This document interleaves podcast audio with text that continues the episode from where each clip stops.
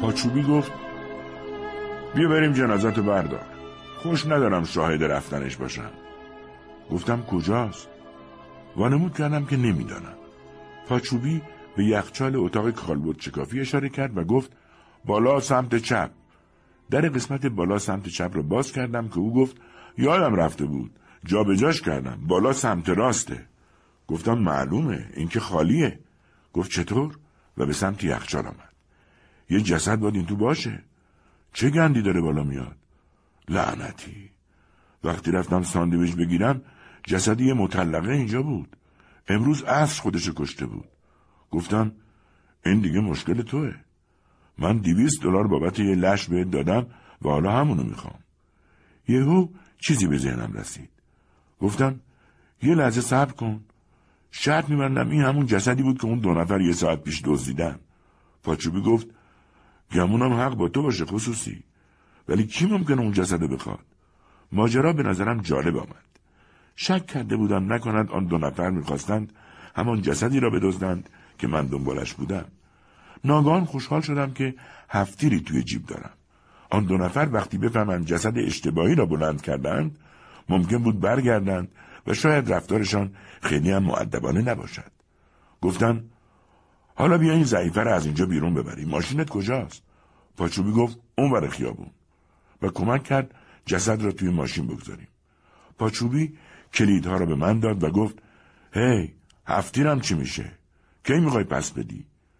گفتم تا فردا با ماشین برات میارم. راه افتاد که از خیابان رد شود اما وسط راه ایستاد. برگشت و گفت هی فراموش کردی توی فکم بزنی. توجیه من یادته که؟ گفتم البته فکرتو بیا جلو. مشتی توی فکش زدم سرش ده سانت عقب پرید. گفتم ردیفه. در حالی که فکش را میمانید گفت آره ردیف خصوصی. و چوبا چوبا به پزشک قانونی برگشت. روی صندلی جلو نشستم و استارت زدم. همه کاری که باید می‌کردم این بود که دو سه ساعتی وقت تلف کنم تا ساعت یک نیمه شب وقت تحویل جسد در گورستان آسایش الهی. ماشین دیگری آن طرف خیابان نگه داشت و دو نفر از آن پیاده شدند. عصبانی به نظر می رسیدند همان دو نفری بودند که جسد آن مطلقه را از پزشکی قانونی دزدیده بودند. نفر سومی هم توی صندلی راننده بود. پاچوبی برای دویست و پنجاه دلارش باید زحمت می‌کشید. همانطور که داشتم با ماشین با جنازه دختره از خیابان رد می شدم فکر کردم گنجاندن صحنه در پزشکی قانونی در اسمیت اسمیت در جدال با سایه های روبوتی خیلی جالب خواهد بود. در رویا می دیدم که من و نعنا داریم برای شناسایی یک جسد به پزشکی قانونی بابل می رویم. من گفتم تو مجبور نیستی این کارو بکنی. یارو با قطار تصادف کرده. یه خورده ناجوره. نعنا گفت نه منم می‌خوام باهات بیام. شاید کمکی از دستم بر بیاد.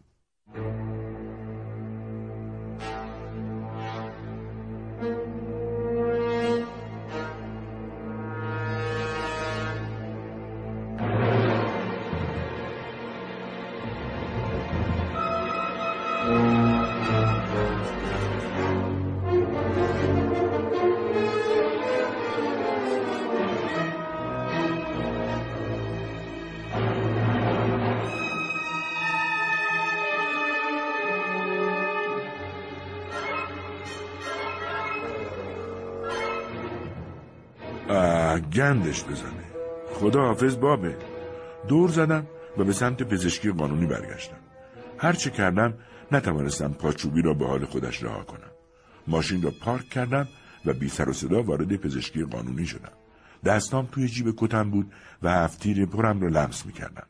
آماده ورود به کارزار بودم. وسط راهرو بودم که صدای برخورد شدید و سپس ناله ای شنیدم. داشتن دخل پاچوبی را می آوردن. سزای این کارشان را می‌بینند. پشت در آماده بودم بپرم داخل و آنها را غافلگیر کنم. صدای ناله دیگر و بعد هم برخوردی.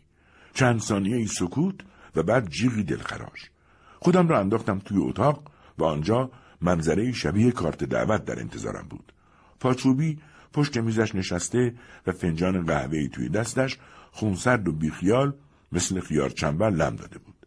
مثل یک میزبان گفت به مهمونی خوش اومدی در گوشه اتاق کالبد کافی لش یکی از تبهکارا افتاده بود. از هوش رفته بود. در یکی از محفظه های یخچال مرگ باز بود و گروبان رینک کنار آن ایستاده بود. تبهکار دوم دستبند خورده روی کفی محفظه درازکش شده بود تا خرخره در یخچال مخصوص مردا فرو شده بود. تا حد مرگ ترسیده بود. گروبان رینک گفت یه بار دیگه چه غلطی می‌خواین بکنین که اومدین نعش مرده رو بدزدین و کارمندای پزشکی قانونی رو که اتفاقا از دوستای منن لطفار کنین؟ تبهکاره گفت هرچی بخوای بهت میگم. فقط منو اینجا کنار مرده نذار. رینگ یک قدری بیرونش کشید. گفت اینجوری بهتره؟ مردک گفت آره ممنون. خب جونور بریز بیرون. رینگ مشهور بود که پلیس بسیار خشنی است حیف که وقتی می‌خواستم همراه او به دانشکده نیروی انتظامی بروم بابل بر من غلبه کرد و سد راهم شد. البته بابل هم برایم خیلی لذت بخش بود. گروهبان رینگ چنان حواسش به بازجویی بود که به ورود ناگهانی من واکنشی نشان نداده بود. اما حالا داشت به من نگاه می‌کرد. تبهکاره درآمد که منو اجیر کرده بودن که رینگ گفت خفه شو سوسک کثیف. سوسک کثیف خفه شد. رینگ گفت سلام کارد تپانچه واسه چیه؟ اینجا چه غلطی می‌کنی؟ گفتم اومده بودم پاچوبی رو ببینم و سر و صدا رو شنیدم. برای همین آماده شدم که وارد عمل بشم. قضیه چیه؟ خدا خدا می‌کردن پاچوبی بند را آب نداده باشد. رینگ گفت چند تا مرده دزد اینجا گیر انداختن. دو تا جسد از پاچوبی دزدیدن و بعد برگشتن بازم بدزدن. داشتم یه درس کوچولو بهشون می‌دادم. همانطور بیخیال گلچماقه را داخل یخچال هل داد و گفت دیدی جنایت آخر عاقبت نداره؟ صدای خفه جیغای مردک به گوش می رسید. بعد رفت و برای خودش یک فنجان قهوه ریخت و گفت بذار تا پاشنه پاشی یخ بزنه. کارم که باش تموم بشه دیگه نمی‌تونه بیاد جسد دزدی. فنجانی برداشتن و برای خوردن قهوه به پاچوبی و گروبان ملحق شدن. پاچوبی گفت خصوصی پیش پای تو داشتم به گروبان می‌گفتم که اینا دو تا جسد ازم دزدیدن و می‌خواستن دوباره منو لطوپار کنن که گروبان سر رسید. چه شانسی آوردم. رینگ گفت بالاخره تهشو در میارم که واسه چی اون جسد رو دزدیدن. بذارین تا ما قهوهمون رو می‌خوریم دوستمون تو سرد کن بمونه. بعدش آماده حرف زدن میشه. بعد به پاچوبی گفت تو هیچی به ذهنت نمی‌رسه که اینا هدفشون از سرقت جسدا چی بوده؟ پاچوبی گفت نه رینگ پرسید جسد کیا رو بردن پاچوبی گفت دو تا زن یکی اون مطلقه که خودکشی کرده بود و یکی همون زن مقتول صدای جیغای تبهکاره همچنان به گوش می رسید. رینک گفت گمونم دیگه آماده است. تبهکار دیگر گوشه اتاق در خواب زمستانیش بود.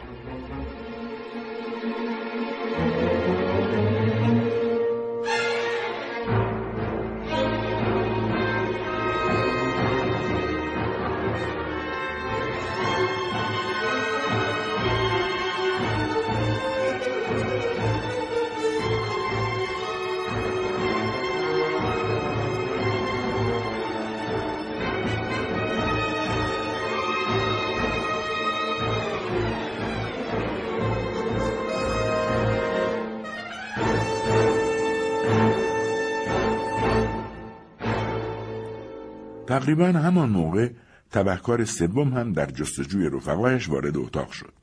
با دیدن آن منظره مثل گچ سفید شد و گفت اشتباهی اومدم و با زحمت راهی حریم امن در شد. رینک گفت یه دقیقه صبر کن هم شهری. کدوم گوری میری؟ تبهکاره سر جاش میخکوب شد. گروبان به صندلی اشاره کرد که آن طرف اتاق بود. بگی بشین. اسلحه داری؟ تبهکاره به یخچال خیره شده بود که صدای جیغ از آنجا می آمد. سرش را آهسته به نشانه تایید تکان داد. رینک گفت پس پسر خوبی نیستی. حتما جواز اسلحه هم نداری. و او با سر تایید کرد. بعد با زحمت بسیار گفت اون چرا اون توه؟ رینک گفت می‌خوای بهش ملحق؟ مردک داد کشید نه پس پسر خوبی باش تا نفرستمت پیش مرده ها. هم آروم درارو به سمت هیچ کس نگیر. مردک تپانچه را آرام از جیب درآورد. گروبان همانطور با فنجان قهوه در دست در جاش نشسته بود. موجود خیلی خونسردی بود. مردک اسلحه را دست گروبان داد. رینگ گفت حالا برو بچسب به اون صندلی و خفه. نمی‌خوام یک کلمه ازت در بیاد. می‌خوام مثل مجسمه بشینی اونجا. تبهکاره به حرفش عمل کرد و رفت روی صندلی کنار رفیقش که خوابیده بود نشست. به یخچال زل زده بود و به صدای جیغها گوش می‌داد. رینگ گفت گمونم این الاغه دیگه آماده آواز خوندنه. می‌خوام تا آخر خط برم. اهالی سان فرانسیسکو نمی‌تونن اجازه بدن جسداشون رو دزد ببره. اینطوری اسم شهرشون بین مرده ها بد در میره. هیچ کلمه ای نمی‌توانست حالت چهره آن تبهکار را وقتی گروبان رینگ از یخچال درش میآورد توصیف کند. با چشمای پریشانش به ما زل زده بود و همچنان جیغ می‌کشید. رینگ گفت خفه شو و او کاملا خفه شد. رینگ پرسید دوست داری یه خورده بیشتر به دنیای زنده ها نزدیک بشی؟ تبهکاره با سر تایید کرد و اشک از چشمایش سرازیر شد. رینگ گفت من سیر تا پیاز ماجرا رو می‌خوام. دفعه بعد ممکنه درت نیارم. تبهکاره مجنونانه لب باز کرد و گفت نمی‌دونم اون همه رو کجاش جا می‌داد. ده تا نوشابه رو بالا انداخت توالت نرفت. خیلی لاغر مردنی بود. گروبان پرسید اون کی بود؟ او گفت همون زنی که ما رو اجیر کرد تا جسد رو بدزدیم. رینگ گفت اون زن کی بود؟ جواب داد به ما نگفت. فقط اون جسد رو می‌خواست. پول خوبی تو کار بود. نمی‌دونستیم کار به اینجا می‌کشه. یه خانم مایدار بود. در همین هین آن تبهکاری که روی زمین افتاده بود داشت به هوش میآمد. گروبان به مجسمه تبهکاری که روی صندلی نشسته بود گفت دوستت داره به هوش میاد. یه لگد از طرف من بزن تو سرش. یه خورده دیگه باید استراحت کنه. تبهکار بی اینکه از جایش بلند شود لگدی به سر آن یکی زد و طرف دوباره به خواب رفت. رینک گفت ممنون و رو به تبهکار دیگر گفت هیچی به ذهنت نمی‌رسه که اون جسد واسه چی می‌خواست. تبهکار گفت نه تمام مدت فقط مینوشید. رینگ پرسید تنها بود؟ گفت نه یه مرده محافظش بود. قیافش به راننده ها می‌خورد و گردن کلفتی داشت. ما اومدیم اینجا و یه جسد عوضی دزدیدیم. بعد برگشتیم که جسد اصلی رو ببریم ولی جسده نبود. رینگ گفت دنبال کدوم جسد میگشتین؟ جواب داد همون زنه که امروز سرشو زیر آب کردن. رینگ پرسید شما کشتینش؟ تبهکاره گفت نه نه. رینگ گفت شما چند تا جسد از اینجا بردین؟ و او گفت فقط یکی. همون جسد عوضی. قسم می‌خورم. دروغ نمیگم. گروبان گفت جسد اون یکی رو کی برده؟ جالبه. انگار جسد دزدی تو سان فرانسیسکو اپیدمی شده. پاچوبی خودش را قاطی کرد و گفت تو مطمئن این یارو راست میگه؟ آخه کی دیگه ممکنه همین امشب برای دزدیدن یه جسد اومده باشه اینجا؟ رینگ گفت اون داره حقیقت رو میگه. من حرف راست و خوب تشخیص میدم. وادارش کردم برای اولین بار تو زندگیش حقیقت رو بگه. پاچوبی وانمود کرد عصبانی شده. نمی‌دونم چه اتفاقی تو این خراب شده افتاده. فقط می‌دونم که من دو تا جسد کم دارم و می‌خوام که برگردم. رینگ گفت آروم باش پاچوبی. نقداً یکی از جسدا رو برات برگردوندم. پاچوبی گفت پس گرفتن یکی بهتر از اینه که هر دوشون رو نداشته باشم من باید مرده تو دست بالم باشه تا بتونم سر کنم. رینگ گفت ببینم این دور و برا چیز مشکوکی توجهت جلب نکرد؟ پاچوبی گفت نه بابا اینجا پر از جسده. گروبان رو کرد به من و گفت تو چیزی نمی‌دونی؟ گفتم من از کدوم گوری باید بدونم؟ من اومدم یه سلامی به دوست قدیمیم بکنم و یه فنجون قهوه باش بخورم.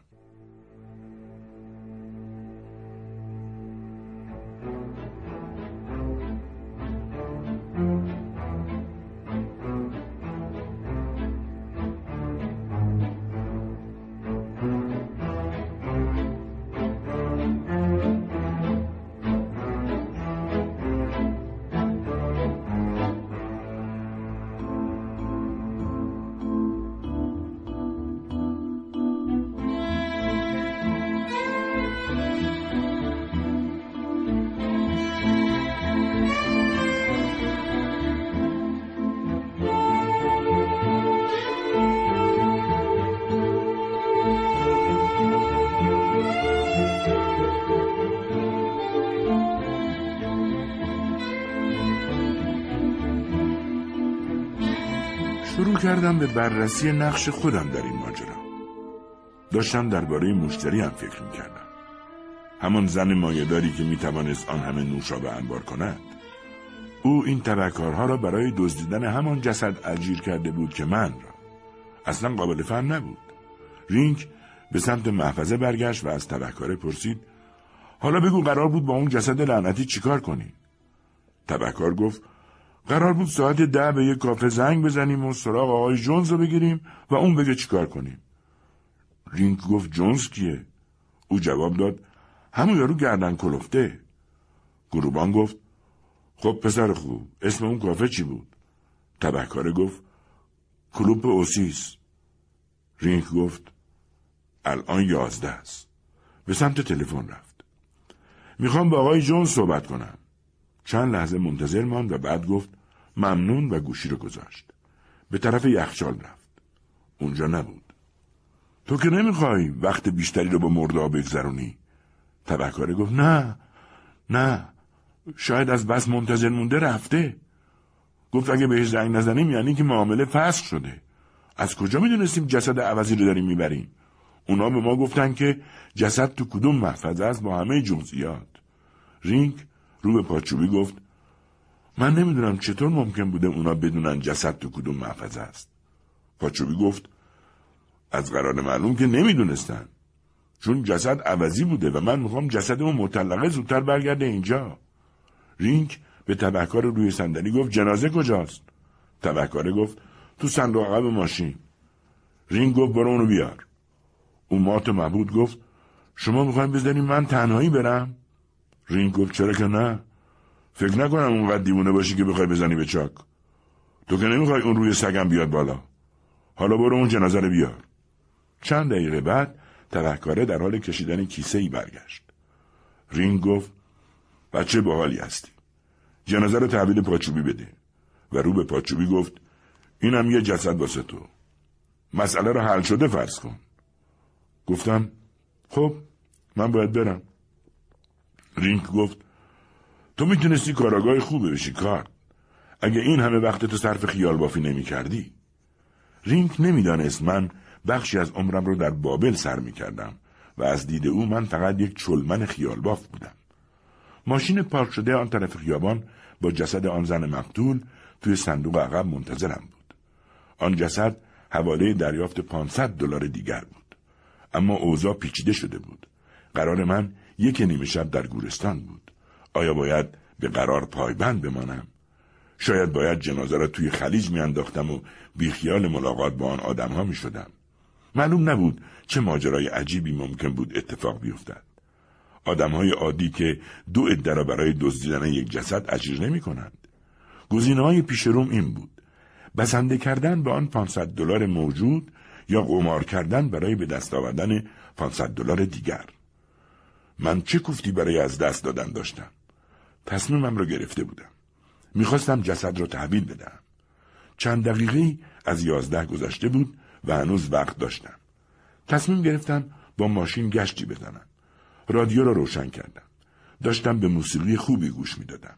به این فکر افتادم در بابل رهبر یک گروه موسیقی بزرگم و ایستگاه رادیویی شخصی خودم را دارم. واقعا داشتم نهایت لذت را از برنامه رادیویی می بردم تا اینکه فهمیدم ماشینی در تعقیبم است.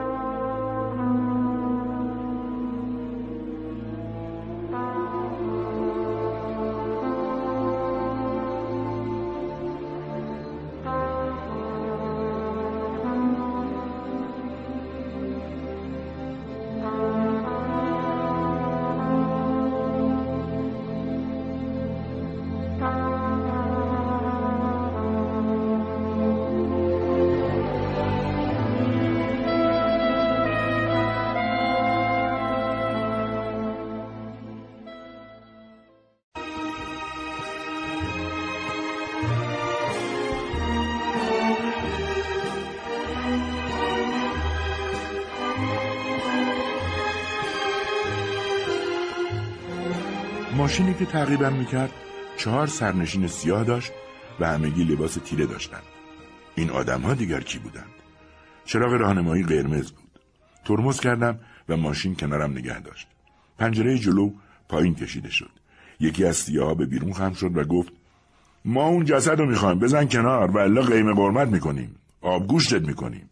گفتم حتما اشتباه گرفتیم. من کارمند بیمه هستم. سیاپوسته گفت مزه نریز آبگوشت چراغ سبز و تعقیب و گریز آغاز شد. صحنه های تعقیب و گریز زیادی توی فیلم ها دیده بودم. اما خودم هیچ وقت درگیرش نشده بودم. چند چهار را آن طرفتر ماشین را به استیشنی که پارک بود کوبیدم و تعقیب و گریز به پایان رسید. خیلی مهیج بود. فقط حیف که کوتاه بود. خوشبختانه چیزیم نشده بود. ماشین سیاها پشت من زد روی ترمز و سیاها پریدن پایین.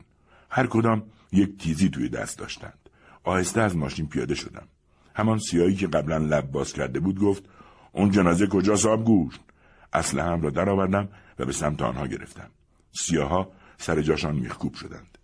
گفتم هیچ خوشم نمیاد آبگوش صدام کنین اون تیزیارم بندازین من بازی رو در دست گرفته بودم. البته تا وقتی که پیرزنی توی ایوانی دوید و داد زد استیشنم استیشنم. تازه دیروز قسط آخرشو داده بودم. همسایه ها هم ریختن جلو ایوانهاشان دیدم تنها راه برای اینکه خودم رو خلاص کنم یک شلیک هوایی است. اسلحه را رو به آسمان گرفتم و ماشه را چکاندم. کلیک. چی؟ لعنتی. اسلحه اشتباهی را درآورده بودم. سیاها رفتن تیزیهایشان را از کف خیابان بردارند. دست کردم توی جیب دیگرم هفتیر پاچوبی رو درآوردم. به سیاها گفتم ایست. یکیشان داشت لبخند می‌زد. گفت آبگوش تو دیگه شانسی نداری. گفتم دارم بهتون هشدار میدم. لبخند گفت هه هه. وقتی به پاش شلیک کردم هنوز داشت لبخند می‌زد. با این شلیک پیرزنه و همسایه ها جیغکشان توی خانه هاشان دویدند. تیزی آهسته از دست لبخند افتاد. لکه خون کوچکی به شلوارش وصل شده بود که داشت بزرگتر می‌شد. گفت گندت بزنن آبگوش. تو با اون اسلحه خالی منو زدی. این معامله با اون پنجاه دلارش نمیارزید. به ما گفتن تا تیزیامون رو رو کنیم جنازه رو تحویلمون میدی. قبل از اینکه پلیس بیاید باید می‌زدم به چاک. ماشین خودم از کار افتاده بود. گفتم حالا همتون نفسا رو تو سینه حبس کنین و تکون نخورین. دور زدم رفتم پشت ماشین. در صندوق عقب رو باز کردم. گفتم آزاد! حالا بیاین جنازه رو بزنین صندوق عقب ماشین خودتون. لبخند گفت کسافت! اول با اسلحه خالی منو می‌زنه بعد مجبورم می‌کنه نفسم رو حبس کنم و حالا ماشینمو میدوزه یک چهار که دور شدم یکو پیچیدم و برگشتم به صحنه ماشین داغان پاچوبی و آن چهار سیاه خبیس از پشتشان درآمدم حالت چهرهشان را هنگام دیدن دوباره هم هرگز فراموش نمی کنم. بی اختیار تیزی ها از دستشان افتاد. لبخند گفت دیگه چی شده؟ گفتم از کی پول گرفتین جسد از من بقاپین؟ گفت چرا زودتر نگفتی؟ یه یاروی گردن کلفت یه زنی که نوشابه می‌خورد اما توالت نمی‌رفت. رئیس اونا بودن اما حالا تو رئیسی. گفتم ممنون. گفت قابل نداشت. اما دیگه به من شلیک نکن. تو که همکار نمی‌خوای نه؟ گفتم نه من یه عقاب تنها حالا چیکار باید می‌کردم اینکه برای دزدیدن جسدی از پزشک قانونی اجیرشی خودش عجیب هست اما اینکه آدمهایی که تو را اجیر کردن افراد دیگری را هم برای دزدیدن همان جسد اجیر کنند و بعد افراد دیگرتری را اجیر کنند تا جسد را از تو بدزدند اوضاع را عجیبتر می‌کرد. قطعا آدمهای قابل اعتمادی نبودند. تنها برگ برنده آنها همان 500 دلار بود. اما من هم چیزی داشتم که آنها دنبالش بودند. جسد آن زن. با خودم فکر کردم باید رقم را بالاتر ببرم. سری به خانه زدم. جسد را روی کولم انداختم و بردم تو. و نمود کردم کیسه رخت چرک است. هیچ کس آنجا نبود. خدا را شکر که خانم صاحب خانه همان روز مرده بود. لش را به آپارتمانم بردم. بعد در یخچال را باز کردم و همه این غذاهای کپک زده را ریختم بیرون. بعد قفسه ها را هم درآوردم. جای بیعیب و نقصی بود.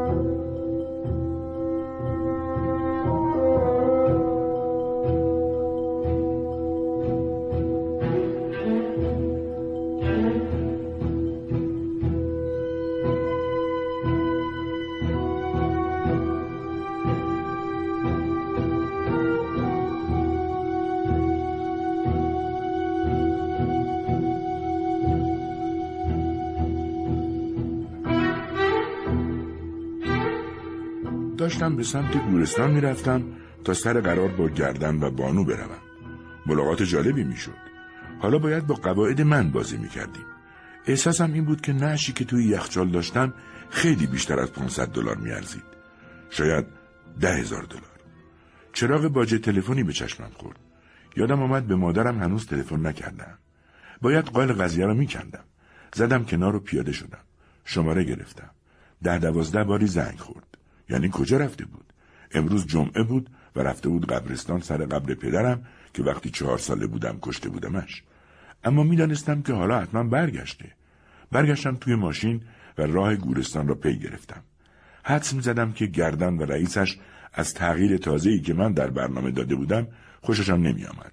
خیلی خوشحال بودم که هنوز پنج گلوله دیگر دارم. شب واقعا تاریک بود.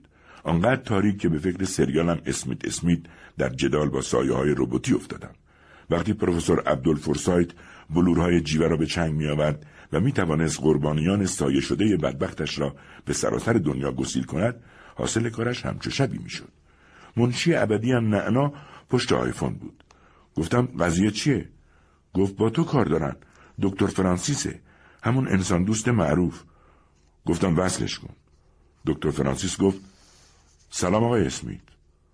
گفتم از من چی می‌خواین؟ گفت می‌خوام شما را استخدام کنم.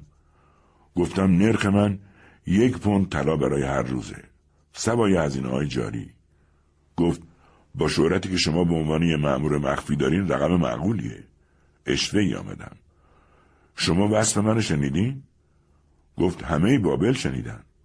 البته خودم این را می‌دانستم ولی دلم می‌خواست از زبان او هم بشنوم.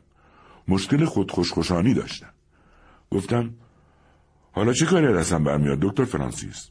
گفت کسی صدای ما رو نمیشنوه؟ گفتم نگران نباشین.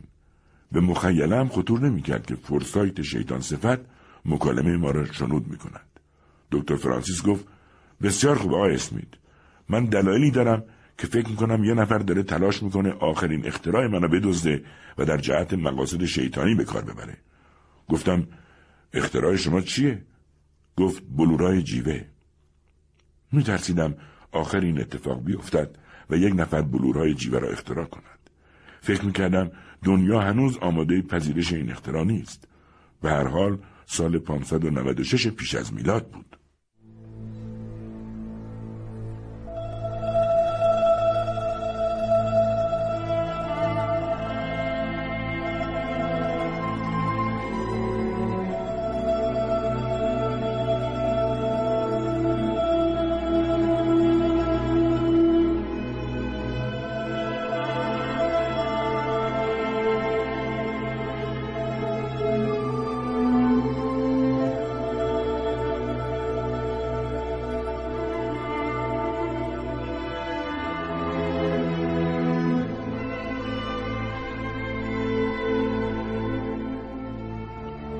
روی ترمز.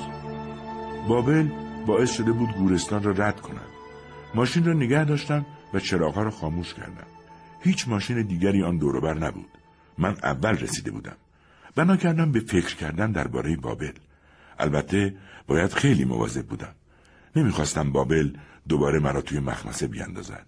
آن وقت دیگر شانس ملاقات با مشتری و گرفتن ده هزار دلار را از دست می‌دادم و همه چیزی که گیرم میآمد یک لش در یخچال بود. ماشینی از پایین جاده آمد. فاصلهش با من بیشتر از آن بود که بتوانم ببینم چه جور ماشینی است. چند نفر از آن پیاده شدند. چرا قوه داشتند اما نمی توانستم بفهمم کی هستند. هیچ جور نمی‌شد فهمید مگر اینکه از ماشین پایین می آمدم. فقط یک چیز کم داشتم. چرا قوه؟ برگشتم توی ماشین و داشبورد را باز کردم. عجب گنجی. یک چراغ قوه. لطف خدا بود. قرار بود گردن و بانوی بلوند را کنار یادمان قربانیان نظامی جنگ اسپانیا آمریکا ببینم. چند قدمی قبر پدرم بود. بارها برای رفتن سر قبر پدرم از کنار آن رد شده بودم. چراغ قوه را روشن نکردم. آهسته توی قبرستان خزیدم. در نهایت احتیاط قدم بر می داشتم. غافلگیری عاملی بسیار مهمی در این موقعیت بود و می‌خواستم این فرصت مال من باشد. یادمان آن طرف درختها بود. برای رد شدن از بین درختها باید احتیاط می‌کردم. هوا خیلی تاریک بود و نمی‌خواستم سر و صدا راه بیاندازم. صداهایی به گوشم خورد. نمی توانستم کامل بفهمم چه دارند می‌گویند اما سه نفر بودند دو مرد و یک زن بالاخره بین درختها در موضعی قرار گرفتم که توانستم ببینم کنار یادمان چه اتفاقی دارد میافتد اولین چیزی که به چشمم خورد گروبان رینک بود با چراغ قوه آنجا ایستاده بود او آخرین آدمی بود که انتظار داشتم آنجا ببینمش. ماتم برده بود. دومین چیزی که دیدم گردن و بانو بودند که با یک دستبند به هم بسته شده بودند. گردن خیلی ناراحت به نظر می رسید رینک کنترل صحنه را کاملا به دست داشت. داشت با آنها حرف می‌زد. چیزی که می‌خوام بدونم اینه که چرا اون دختر کشتین و بعد سعی کردین جسدش رو از پزشکی قانونی بدزدین. وقتی کشتینش می‌تونستیم با خودتون ببرینش. گردن گفت ما حرفی واسه گفتن نداریم. رینگ گفت کی گفت می‌خوام از تو حرفی بشنوم؟ من دارم با این خانم صحبت می‌کنم. اونه که این ماجرا رو راه انداخته. پس تو زیپ دهنتو بکش. بعد رو به بلنده گفت خب خانم حقیقت رو بگین. من می‌تونم از دردسرتون کم کنم. اگه با هم رو راست باشین فوقش چند سالی براتون آب می‌خوره. بالاخره بلنده به حرف آمد. گوش کن آژان خپل. اول اینکه این دستبندا خیلی تنگن. دوم اینکه من یه نوشیدنی می‌خوام. سوم اینکه من پول دارم و حالاش هم دردسری ندارم. و چهارم اینکه تو هیچی رو نمی‌تونی ثابت کنی. همه چیزی که دستته یه مش شواهد مبتنی بر قرائنه که وکلای من مثل آب خوردن نابودشون می‌کنن. وقتی تو رو سر جاد نشوندن اداره پلیس به عنوان معلول ذهنی بازنشست می‌کنه یا اینکه مأموریت بعدیت تمیز کردن اسباب توی استبل پلیسه. حالا اوضاع روشنتر شد؟ هیچ کس تا به حال به گروبان رینگ نگفته بود آژان خپل. او همانطور آنجا ایستاده بود و نمی‌توانست باور کند. بلونده گفت خوب فکراتو بکن. من همانطور آنجا ایستاده بودم و انگار که در سالن سینما باشم اتفاقاتی را که پیش چشمم میافتاد تماشا می‌کردم. گروبان گفت به نظرم داری به لف می‌زنی. بلونده گفت بعیده اونقدر که نشون میدی احمق باشی. می‌دونی بیست و پنج سال تا پالای اسب یعنی چی؟ رینگ کاراگاه باهوشی بود. اما حالا با حریفی به باهوشی خودش رو در رو شده بود. حیف که وقتی رینگ داشت شواهدش را برای آنها برمیشمرد دیگر صداش به گوشم نمی‌رسید. این می‌توانست کمکم کند بفهمم وضعیه از چه قرار بوده.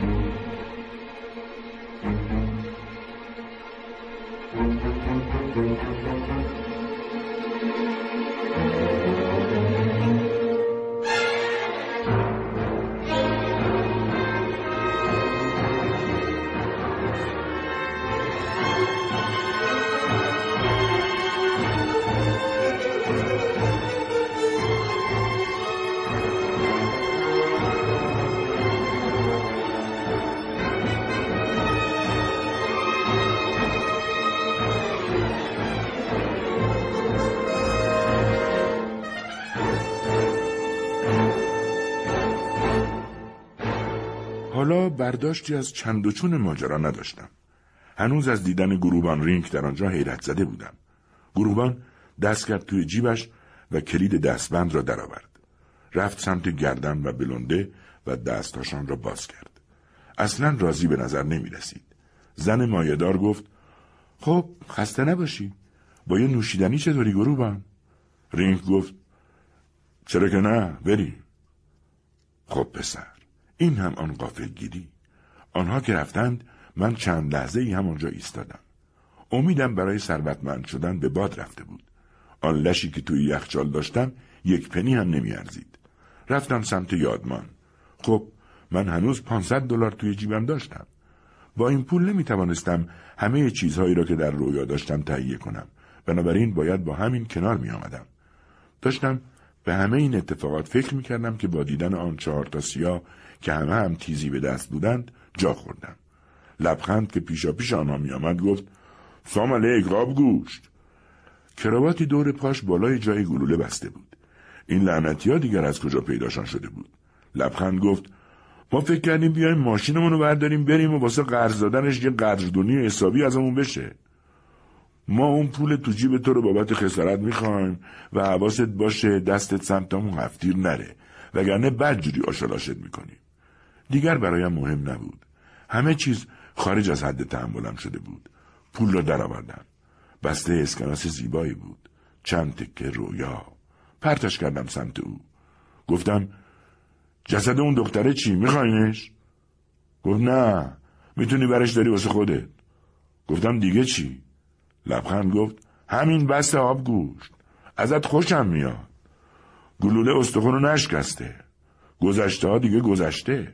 و بعد صحنه را ترک کردند کنار یادمان ایستاده بودم و تماشا می‌کردم که چطور همه چیز دود شد و رفت هوا خدا را شکر که هنوز دفتری اعجابانگیز با بهترین منشی عالم و یک عرابه طلایی در بابل داشتم پسر صدای فریادی بود که از پشت قبرها می آمد. مادرم بود. با عجله خودش را به من رساند. با کرختی گفتم تو اینجا چیکار می‌کنی؟ گفت تو که می‌دونی امروز روزیه که من میام دیدن پدر و همسری که تو کشتی. گفتم نیمه شبه. گفت فقط یه خورده بیشتر از همیشه موندم. تو اینجا چیکار می‌کنی؟ گفتم قصدش طولانیه. مادرم گفت حالا که اینجایی برو یه چیزی به اون مردی که کشتی بگو و ازش طلب بخشش کن و مرا به سمت قبر پدر برد گفتم متاسفم بابا مادرم گفت بایدم باشی چه پسر شری. بابات حتما تا حالا اسکلت شده. با مادرم از گورستان گذشتیم و رفتیم به سمت ماشینش. این راه رفتن حرفی نزدیم. فرصتی بود تا به بابل فکر کنم. سریالم اسمیت اسمیت در جدال با سایه های روبوتی را از همانجا که راه کرده بودم پی گرفتم. به منشیم گفتم یه نفر بلورای جیوه را اختراع کرده و شمشیرم را توی غلاف زیر ددایم کردم. داشتم با سر توی یک قبر تازه کنده می‌رفتم که مادرم گفت مواظب باش پسر. صداش مرا از بابل به خدا برد. راه را کش کردم که توی قبر نیفتم. مادرم گفت مواظب باش وگرنه باید برای دیدار هر دوتون بیام اینجا اینجوری جمعه هم خیلی شلوغ میشه گفتم باشه مامان می‌دیدم که درست سر جای اول هستم با این تفاوت که امروز صبح که بیدار شدم یک جسد توی یخچالم نبود.